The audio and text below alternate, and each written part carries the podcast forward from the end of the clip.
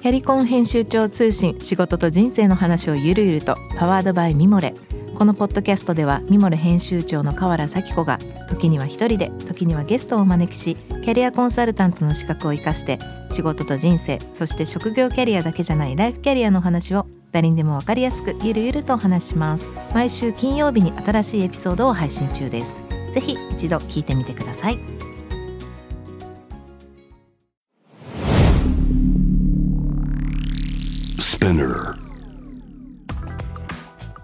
こんばんは。ナビゲーター中道大輔です。Vision to the Future 日本のカルチャーを作り出す。ものこと人の魅力を引き出し世界に向けての価値観を共有するクリエイティブプログラムです。10月の19日の深夜2時になりました。いかがお過ごしでしょうか、えー、今週もね先週に引き続きグローバルで活躍するエディターの萩原さんとちょっといろいろと話をしていきたいと思います。番組への質問感想はぜひホームページのメッセージからお願いします。ツイッターはハッシュタグビジョンフューチャーをつけてつぶやいてください。番組のインスタグラム更新しております。ビジョンフューチャー813でそちらの方もぜひぜひ見てみてください、えー、今週もえー、先ほどお伝えしましたけれども引き続き、えー、エディターの萩原翔吾さんお迎えしたいと思います。ちょっと今日はねエディターと言いつつ違うもう少しそのさらに広い話にも聞けそうな気もするのでその辺りを深掘っていきたいと思います。萩原翔吾さんをお迎えしたいと思います。こんばんは。こんばんは。2週連続でどうもありがとうございます。いえこちらこそ。ちょっとじゃあ、えー、先週もお伝えしましたけれどもあの先週お聞きになれなかった方のために萩原さんの簡単なバックグラウンド紹介を僕の方からしたいと思います。97年ですね。1997年早稲田大学法学部を卒業後、えー、ロンドンにあるロンドンスクール・オブ・エコノミクスで、えー、修士号メディアコミュニケーション修士号を修了と。その後、まあ、読売新聞社の H 新聞等を手掛けた後モノクルや GQ ワイヤードなどの世界的な、まあ、雑誌編集を日本語と英語両方で行うなどさまざまな活動をされてきてらっしゃいますが、まあ、ここ最近は、まあ、そこからまたさらにいろいろ広げてるということなのでねちょその辺りをお聞きしたいと思いますが。さてさて先週もちょっとちらっと話が出てたけどなんかまあその編集というベースからさらにこう今最近は少しずつ違うところにも広がってるみたいで何やらテック系のスタートアップ UK のテック系のスタートアップ等々も今話をしてるということだけどなんかちょっとその辺の話を今どんな感じか教えてもらえる？まあ、基本的には、まあ、その編集っていう仕事をしていると、やっぱり、まあ、いろんな人に会ったりとかいろんなところに取材に行ったりとか、まあ、いろいろなコンタクトができて、でまあそのまあ、当然取材の目的で行くんだけどやっぱりそこからこう、まあ、生まれるコミュニケーションっていうのがあって、やっぱりこうまあ、日本に限らずイギリスもみんなそうだとは思うけどやっぱいろんなことやってる人っていうのは結構、まあ、いろんな面白いことをやってる人たちっていうのが、まあ、結構いたりとかして、まあ、会った時はまあ、一つの側面しか見えないんだけど実はなんか他にもいろんなことをやっててみたいな人たちはいて、まあ、いわゆるそのコネクションっていうのが、まあ、増えていくっていうのはやっぱりその、まあ、例えばクリエイティブエージェンシーとか言っててもやっぱこう感じるところだとは思うんだけど、まあ、基本的にはなんか全てそこから始まってるっていう感じで、なんかこう。何か例えばメディアと違うことをなんかある日やってみようと思ってこう、うん、そっちに手を伸ばしたというわけではなくて、うん、結局はなんかその編集者っていう仕事をして、うん、そのまあ、割となんか世の中をこう見て人に会ってっていう中でその生まれてきた中で、まあそのまあ、前回そのちょっと自分の直感に従ってみたいな話もあったけど、うん、まあそそれでなんかまあいけそうだなと面白そうだなみたいなところはなんかこう、まあ、ちょっと話を進めてみようっていうのが、まあ、昔から結構あって。なのでまあその流れで出てきたので、えっとまあ、ちょっと触れたけど今なんかそイギリスにあるそのモーターレーシングカルチャーをなんかまあテーマにしたそのフェスティバルがあるんだけど、うん、まあ、そこで、まあ、元同僚が今あのディレクターをやってるので、まあ、そことちょっとなんか日本をつなぐような、えっと、プロジェクトをえっとまあ、結構始めたんだけどコロナになってしまいあ、ねそで、ね、それで、うん、あのまあ、今まあ、文字通り開店休業なんだけど、まあ、一応その、まあ、水面下ではちょっと話を進めていて、まあそのまあ、コロナがあってそういって止まっちゃった部分もあるんだけど、まあ、逆になんかこうまあ、割となんか大きなフェスティバルなのでそれを日本日本とどうやるかってなった時にその結構歩み流ができる余地が逆にできて、まあ、割となんか実はコロナ後の方建設的な話がもしできそうな雰囲気もあったりとかっていうので。まあ、一個あったりとか、まあ、あとは、まあ、もう一つはその、まあ、やっぱりロンドンに本社がある、テック系スタートアップ、うん、あのまあ、基本的にはその環境問題にその対応するスマートテックみたいなのを提供している会社なんだけど、うん、あのまあ、そこも実はなんかその、まあ、ヘイマーケットって先週話したその出版社の、まあ、元上司がグローバルのそのビジネスディベロップメントのディレクターをやっていて、うん、でその、まあ、アジア地域っていうところにも進出したいっていうところで、まあ、話があって。うんまあ、実際にそのロンドンに住んでた時もなんか別の話その同じ会社でその別のプロジェクトの話はしてたんだけど、まあ、そのなんか日本市場でそういったまあ簡単に言うとまあ、高級ホテルとか病院とかのそのエネルギー消費光熱費の削減を、あのまあ、助けるソリューションっていうのを提供している会社で、まあ、実際にその、まあ、環境問題みたいな話になると、うん、その、まあ、二酸化炭素そののなんかまあ約40%っていうのが、まあ、実はビルから廃棄されていて、うん、まあいろいろとその電気自動車だったりとか、まあ、例えばファッションがなんかサステナブルになったりとか、うん、まあ、いろんなところでそのサステナブルっていうのは進んでてそれはいいことだと思うんだけど、まあ、そのなんか40%ってものすごいそのなんか割合を占めてるそのビルっていうところにソリューションがなかなかまあ提供できてなくて、うん、まあ、海外は結構早かったりとか、まあ、するところもあるんだけど、まあ、そこのところをそのなんか解決するソリューションっていうのをもともとはスペインの会社なんだけどロンドンであの登記して、まあ、ロンドン本社で、うん、あの今グローバルにあのそのソリューションを展開してるっていう会社があって、まあ、一応それのなんか日本代表をして、うん、今そのまあ、子供とかもいるので、まあ、環境のためみたいな、いいことするっていうのはそのメディアっていうのはまあ個人的には楽しいかもしれないけど、まあ、もうちょっとなんか、その、まあ、世の中にインパクトがあるかどうかは分からないけど、うん、まあ、少なくともそのなんかその内に向かっているものではなくて外に向かっているものっていうのでは、あのまあ、非常にいいかなっていう、うん、あのまあ、コンセプト的になんかすごいなんか納得がいくなっていうのと、うん、まあ、さっきのそのコネクションコンタクトっていう問題にも、まあ、話にも戻るんだけど、やっぱりそのなんかこうまあ、割と取材をしてきた中でやっぱりなんかその話ができるような人たちっていうのができそうだなと思える人たちが、うんうん、まあ、結構周りにいてなのでその、まあ、ロンドンのその元上司に、まあ、から話があった時に、まあ、その技術自体は自分はエンジニアでもないので当然、うん、あのまあ、作ったりとかそういうのはできないんだけど、うん、まあ、それをどう広げるかって時に割と自分の中で絵が描けたっていうのがあって、まあ、だったら、まああのまあ、やってみようよっていうことで、まあ、始めて。まあ、割となんか、まあ、コロナ前からいくつかのところと話をし始めて、うん、でもうずっとなんかコロナの間はオンラインミーティングの嵐みたいなの でずっとプレゼンみたいな感じだったんだけど、まあ、それで、まあ、ようやく、まあ、一つの山を、まあ、もしかしたら超えるかなっていう、まあ、とこまで来て、うん、まあ、実際のプロジェクトが、まあ、始まりそうな雰囲気ではあるので、うん、まあ、そこのところはそのまあメディアの仕事は当然しながらなんだけど、まあ、もう一つ。あのまあ、そのさっきのその、まあ、あのモータースポーツの話もあるけど、うん、まあ、割とそのまあ、こう両そのそれぞれの面をまあ広げていくっていうようなことをまあやっていくっていうのはまあ一つ面白いかなというふうに、なんかさっきの編集者というか編集っていう仕事ってだから今すごいまあ例えば僕だったらプロデュースみたいなことだったりそういうなんか1と1を足してどうやったらこれを10にするのみたいななんかその全然違う側面のことをつなぎ合わせて新しいことを作っていくみたいなそういうのがすごい今世界中の求められてる気がするんだよね。だから多分こういう今言ったこととかもなんかその延長線上にきっとあってでなんかもともとの側面としてはじゃあそのモーターカルチャーをベースにしたフェスティバルを日本に持ってった時にまああの人って今絵が描けてるようになんか見えたって言ってたけど、まあ、そういうのってすごい結局まあ過去の自分の中でのこうちゃんとしたつながりが今にどう生かされるかみたいなことすごい大事だよねきっと。だから楽しんでそれがなんか多分あこうやったらこうなるからこうなるよねみたいな話がまあ俺なんかもそうだけどそういう話が来た時に結構そういう話がこう先行してあだったらこうじゃないみたいな話であじゃあやってみようかみたいなことが結構多いからなんかそれがねうまく逆にこう日本に入ってくる時にそれができるかできないかってすごい大きいじゃない？なんか別に商社をバカにしてるわけじゃないけど商社とかだとなかなかそれがなんか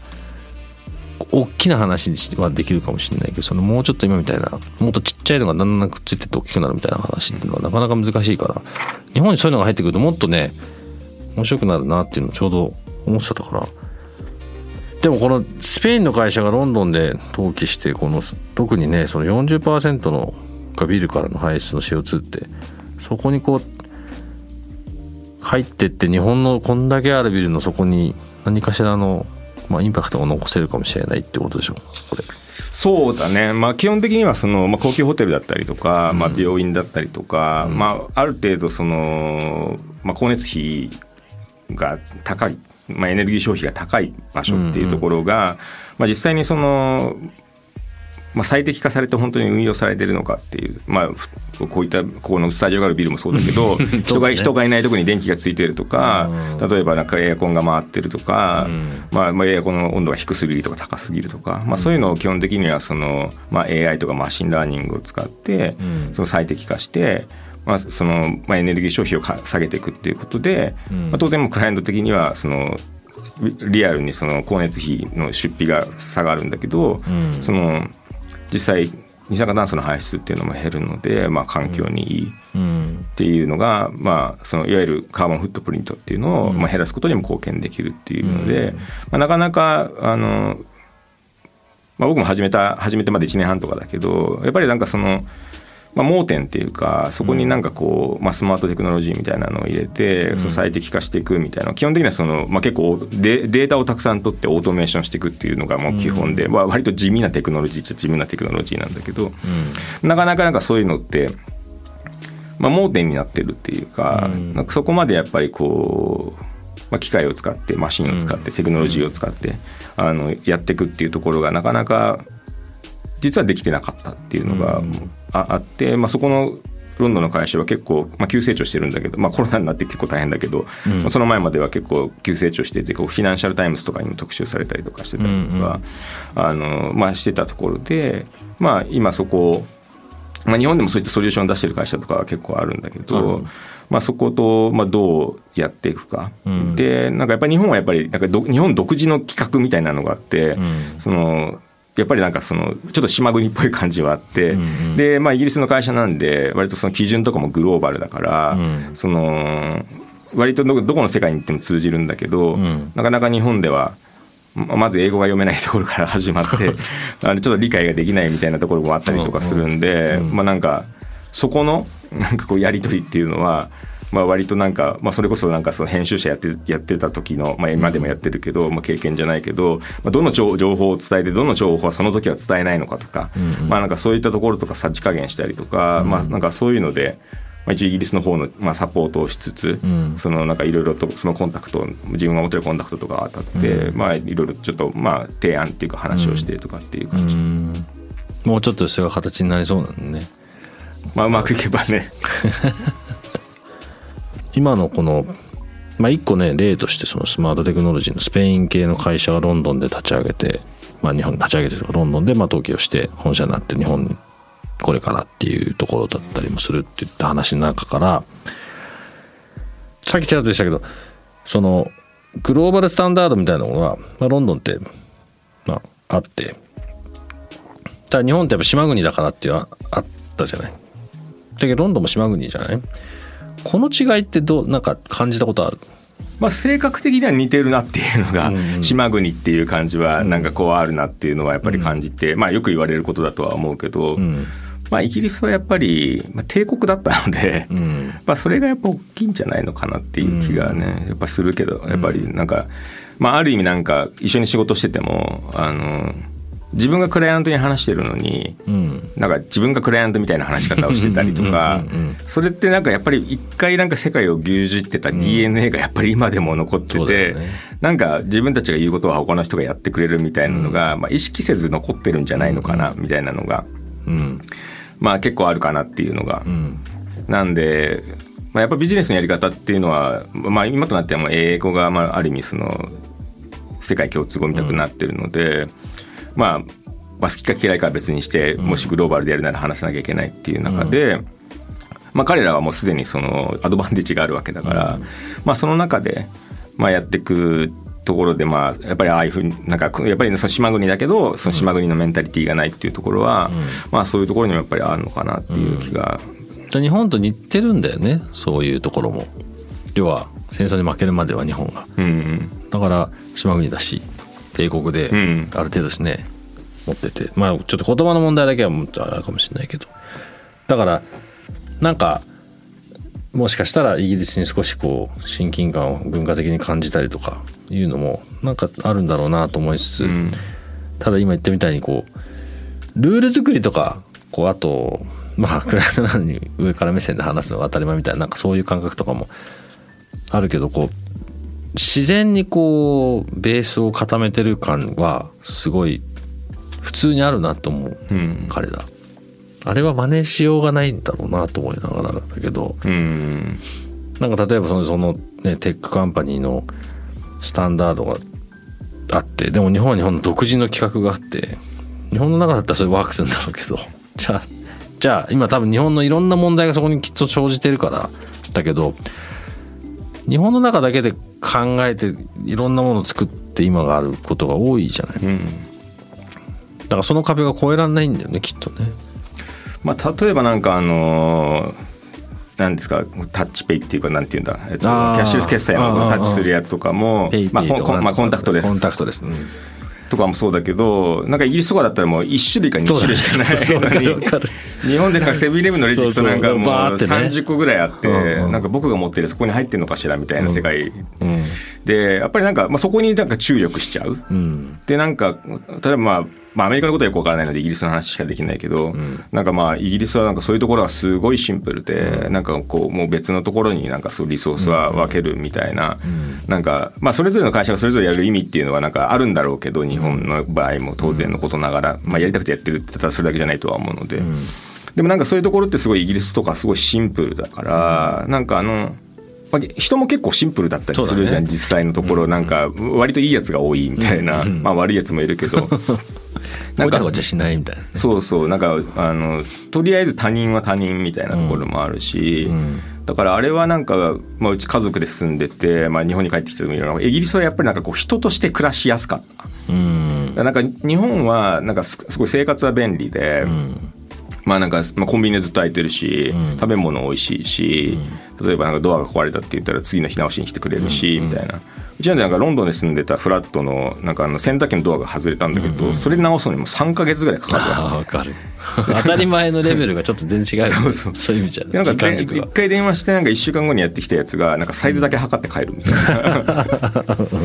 でなんか次来るのはいつみたい？1か月後みたいなのが当たり前でなんかそういった意味で不便さっていうのは結構あって、まあシャワーの水圧が弱いとか、まあいろいろ不便があって当たり前だもんね、そうそう逆に言うと。そうそう、ん。だけどなんかこう例えば日本人だからって言ってその、まあ、まあ当然イギリスも人種サービスはあるけど、まあ、普通にす生活してる中では、なんかこうみんな受け入れてくれるし、なんか子供がなんかしても、まあ全然子供なんだから当たり前じゃんみたいな話だったりとか結構人の距離が、まあ、近くて、まあ、気にしないけど結構近くて、なんかこう女の人がペットボトル開けられなくて困ってるとなんか隣の忍者がビュッてバッて開けてあげるみたいな無言で「はい」みたいな。なんかああいうの見てるとなんかやっぱりこう、まあ、ある意味なんか人としてなんか過ごしやすいっていうか、なんかそういうところは非常にあってなんかその生活の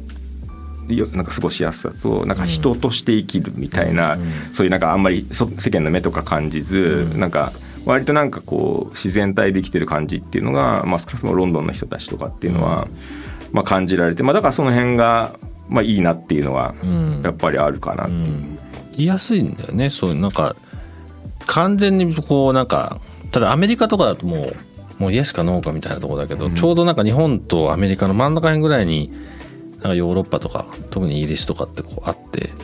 僕なんかそうだけどそう、ね、言った通りちょちょうどいいいろんなことが。でちょっとなんかよく家族とかでも行くとうちの奥さんなんかはあの英語も喋れないんだけどなんだろうな日本の便利さの当たり前が当然だけど当たり前になってるからなんか夜夜になるとコンビニとか別にないしガスステーションに行ってねお金払うとかあれあれあれミルク取ってきてみたいなあのああいう買い方とかもう超めんどくさいみたいな。だけど まあそれが当たり前っちゃってもう別にそれはそれでしょうがないみたいなね、うん。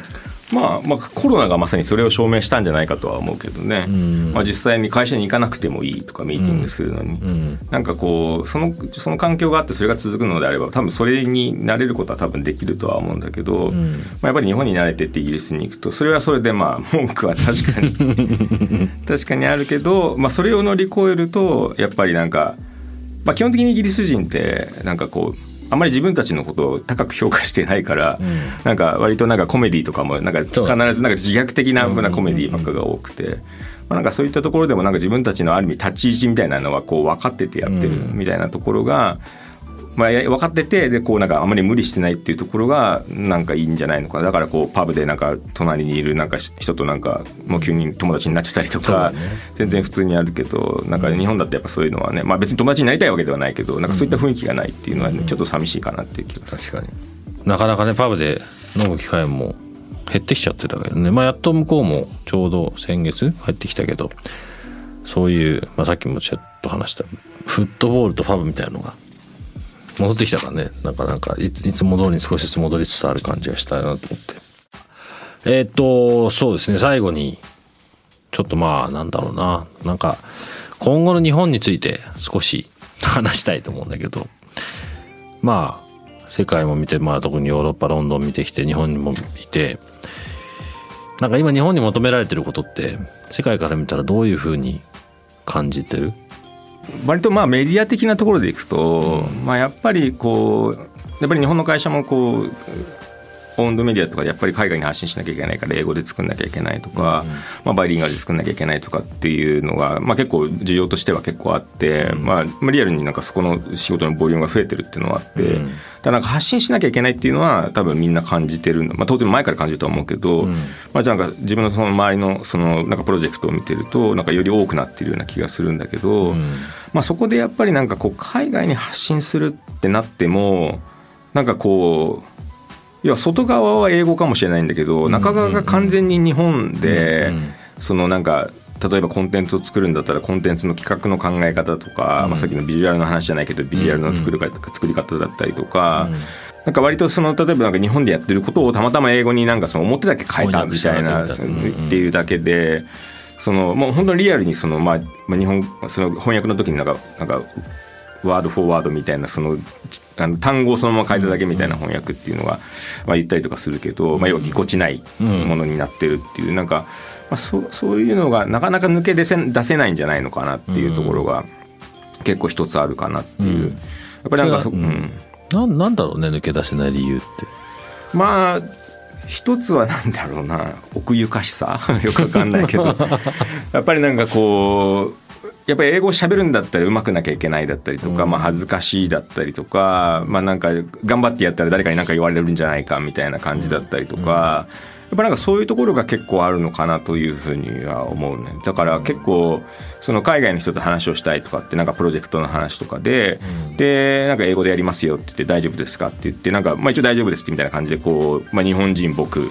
えーとまあ、イギリスとかっていうんで、まあ、こうミーティングとかしても途中からもう完全に日本語に切り替わっちゃって。ああそう、でやっぱりなんかそのそこまでコミュニケーションできる能力っていう人がやっぱなかなかいなくいないんだと思うんだけど、もうそうするとそこでなんかこう全体のトーンが下がってしまって、なんかこうある意味仲間意識みたいなのもなかなか醸成されないし、なんかそれ面白いよねって言ってこうなんか。あの雰囲気が盛り上がって、じゃあこんなことやろうよみたいなそのアイデアが前に進むとか、そういうこうちょっと有機的なことになかなか進んつながっていかない、なんか説明聞いちゃって「ああ分かりました。じゃあどうしますか」みたいな感じで、あのそういったそういうなんかそこがちょっとなんかこうもうもう一本抜け出せるといいのかなってなんかこの間あのちょっと取材した人であの、まあ、自動で抹茶を作るあの抹茶抹茶を作る機械を作ってそのアメリカで起業した人っていうのがいてもともと日本のその飲料メーカーにいて、まあ、割とお茶担当だったんだけどそこを辞めて、そのまあ、割と。まあ、今コーヒーマシンとかも結構おしゃれなやつがあるけど、まあ、あれの抹茶版みたいなのを作って立ち上げて、まあ、あの CES とかで賞をもったもらったりとか、まあ、結構あの頑張ってやってる人なんだけど、まあ、その人はなんかまあスタンフォードに留学したことがあって、まあ、でももともと別にその海外にいたとかっていうわけではなくて。で、まあ、今そのアメリカベースでその抹茶のそのメーカーみたいなのやってるんだけどそこのビデオとか見るともう完全になんかこう英語でプレゼンしてるわけ、でも完全に自分のものにしてて、でなんかそれをなんかもうリアルに伝えてる、でなんかやっぱりなんか日本のビデオ日本人がやる他のビデオってあんまそういうの見たことなくて、なんかすごい新鮮で、なんか会った時にやっぱりああいうやり方はそのアメリカ人だったりとか、まあ、今後なんかイギリスとか、まあ、ヨーロッパに行くんであれば、まあ、そういった人たちにもやっぱりその伝わるんだなっていう、そのまあ別にプレゼン能力ではないとは思うんだけど、なんかこう心の底が通じるような、うんうん、そのなんかこうコミュニケーションっていうのが、まあ、なかなかどう身につけるかっていうのは難しいとは思うけど、まあ、その辺ってやっぱり割と、まあ、例えばイギリスにいてその留学生って言ったらもう本当にいろんな国から来るわけだけど、うん、まあ、みんなそれはなんかこう共通して持ってたりとかするでしょ、ね、だからそこをやっぱりなんかこう、まあ、持てると、まあ、本当に海外に発信したいそれリアルに。なんか日本人がちょっとやってるよみたいな感じではなくて、うん、であればやっぱりなんかそこのなんかこうコアなところみたいなっていうのはなんか何らかしらの形でこう力をつけていかないと、うん、まあさっきの最初の話じゃないけどなんかこう、まあ、教室では英語の点数はいいんだけどなんかパブでは一言も喋れないみたいなことに結局なってて、うん、なんか本質は結構似てんじゃないのかなっていうのが、取り残されちゃうよね、なんかその必ず必ず俺らも通ってきてるけど初めから英語が喋れたわけじゃないじゃない。うん、でそのまあじゃあ小学旅でそれがだんだん培ってきてこれもまあいろんなフットボールとかいろんなことがあってやっぱそそのそのプロセスはやっぱ日本の中だけにいたらなかなか必要ないっていうかでやらなくても、ね、生活できちゃうから。だからもっと特に特になんか女の子は結構出てる人多くなってきてる気は昔からね多いけど男子はもっと出た方がいいなっていうのすごいいろんなところで勝手ながら思ってんだよね。まあ留学生増えてるあ減ってるっていうけどね。減ってるしね。今回も日本人なんかまあまあコロナだから当然そうかもしれないけどまあ見ないくなの昔に比べたらねみんながいた頃なんか、まあ、結構いっぱいいたじゃない、うんうん、90年代後半2000年代前半とかだったとこれなんかずっと80年代からいたけど普通になんかもうちょっと日本人のコミュニティとかもあったし街でも通り過ぎてた気はしたけどもう最近ほとんど見なくなっちゃったもんね。まあ、結構大学とかも、まあ、アジア人は中国人ばっかみたいな、結構感じになってるっていうふうに、なんかこの間大学に子供をやってる親の親から聞いたけど、まあ、例えば僕が LS にいた時とかはやっぱりその大学院のコースで、まあ、日本人2人、うん、え台湾人2人中国人1人、うんうん、韓国人2人とかそんな感じで、うん、まあ、割となんかこうアジア人頑張ろうぜみたいなこう雰囲気があって、なんか割とそこで団結してたんだけど、まあ、今は多分もう結構中国人一緒だったりとかするっていう話も聞くし、だからこう結構状況は変わってんのかなっていう気は。ねまあなんかいろいろ難しい。まあなんか遠いと思ってる人ねまあ、未だにたくさんいるから12時3時間で全然遠くないよって実は、ね、多分俺ハワイ行ったことないけどハワイもそんな10時間ぐらい多分ねあるんだと思うし。そうだ、ね、帰りは短いですけどねなんか確か逆かな？そんなに変わんないから、うん、ハワイ行く時間あったら一回ロンドンみんな行った方がいいよって ぜひあのそんな話もしたいと思うけど。まあなんでまあちょっとね日本もそうだし、まあ、今日と先週の話もそうだけどまあなんとなく次の日本これからの日本？あの、まあ、いろんなことチャレンジしなきゃいけないと思うしもっともっとここにあるもの外出た方がいいしそのためにはコミュニケーションとか、まあ、ある種の個人的な編集能力というかプロデュース能力みたいなのは、うん、まあね今からじゃあつけてくださいって言っても難しいかもしれないけどただなんかそれにそれが必要なんだよねっていうことは少しでも気づきになるといいなと思います。うん、はいということで2週にわたってありがとうございました。なんか多分今までとは違う種類のゲストということでいろんな身になる話だったりとかなかなか面白い話が聞けたんじゃないかなと思います。忙しいところどうもありがとうございましたこちらこそありがとうございました。またぜひ J-Wave. Vision to the Future. Vision to the Future. 中道大輔がお送りしております。えー、本日のお話いかがでしたでしょうか？うん。まあなんか結構この番組には海外にね経験してきてる人よくあの来ていただいてるんで背景にある話はやっぱなんか共通してるなと思いますけどあのなんだろう。まあ言葉は表面的な言葉英語まあスペイン語でもイタリア語で何でもいいんですけど言葉よりもその後ろにある伝えたい内容だったりそれをこう伝えようとする気持ちだったり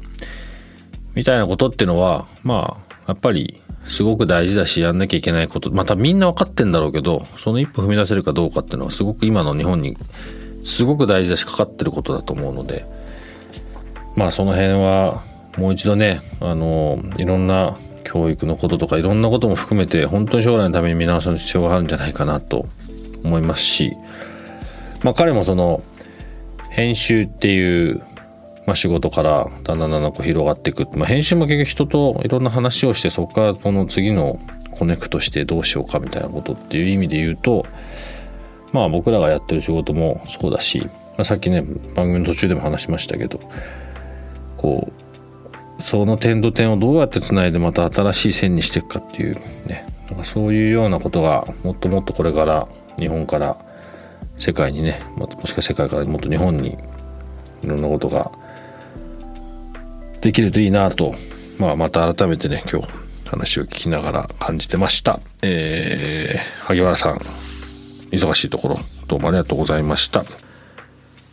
えー番組への感想、質問等ございましたら、ぜひ、えー番組のホームページからメッセージをお送りください。えー、Twitter はハッシュタグビジョンフューチャーをつけてお願いいたします。番組のインスタグラムも更新しております。フュージョンフューチャー813で、えーゲストの情報等を発信してますのでね、そちらの方もぜひぜひ見てみてください。Vision to the Future ここまでのお相手は中道大輔でした。See you next week. Good night.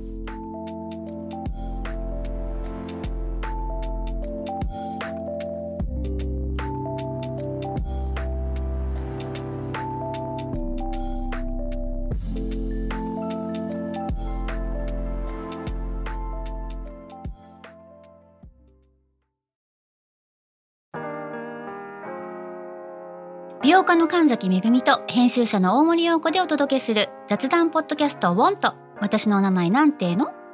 ふと私って誰なんだ？と自分がぐらついてしまうそんなあなたと毎日を楽しくするサバイバル術を一緒に考えていきます。ウォンとは毎週水曜日朝5時に配信。ぜひお聞きのプラットフォームでフォローしてください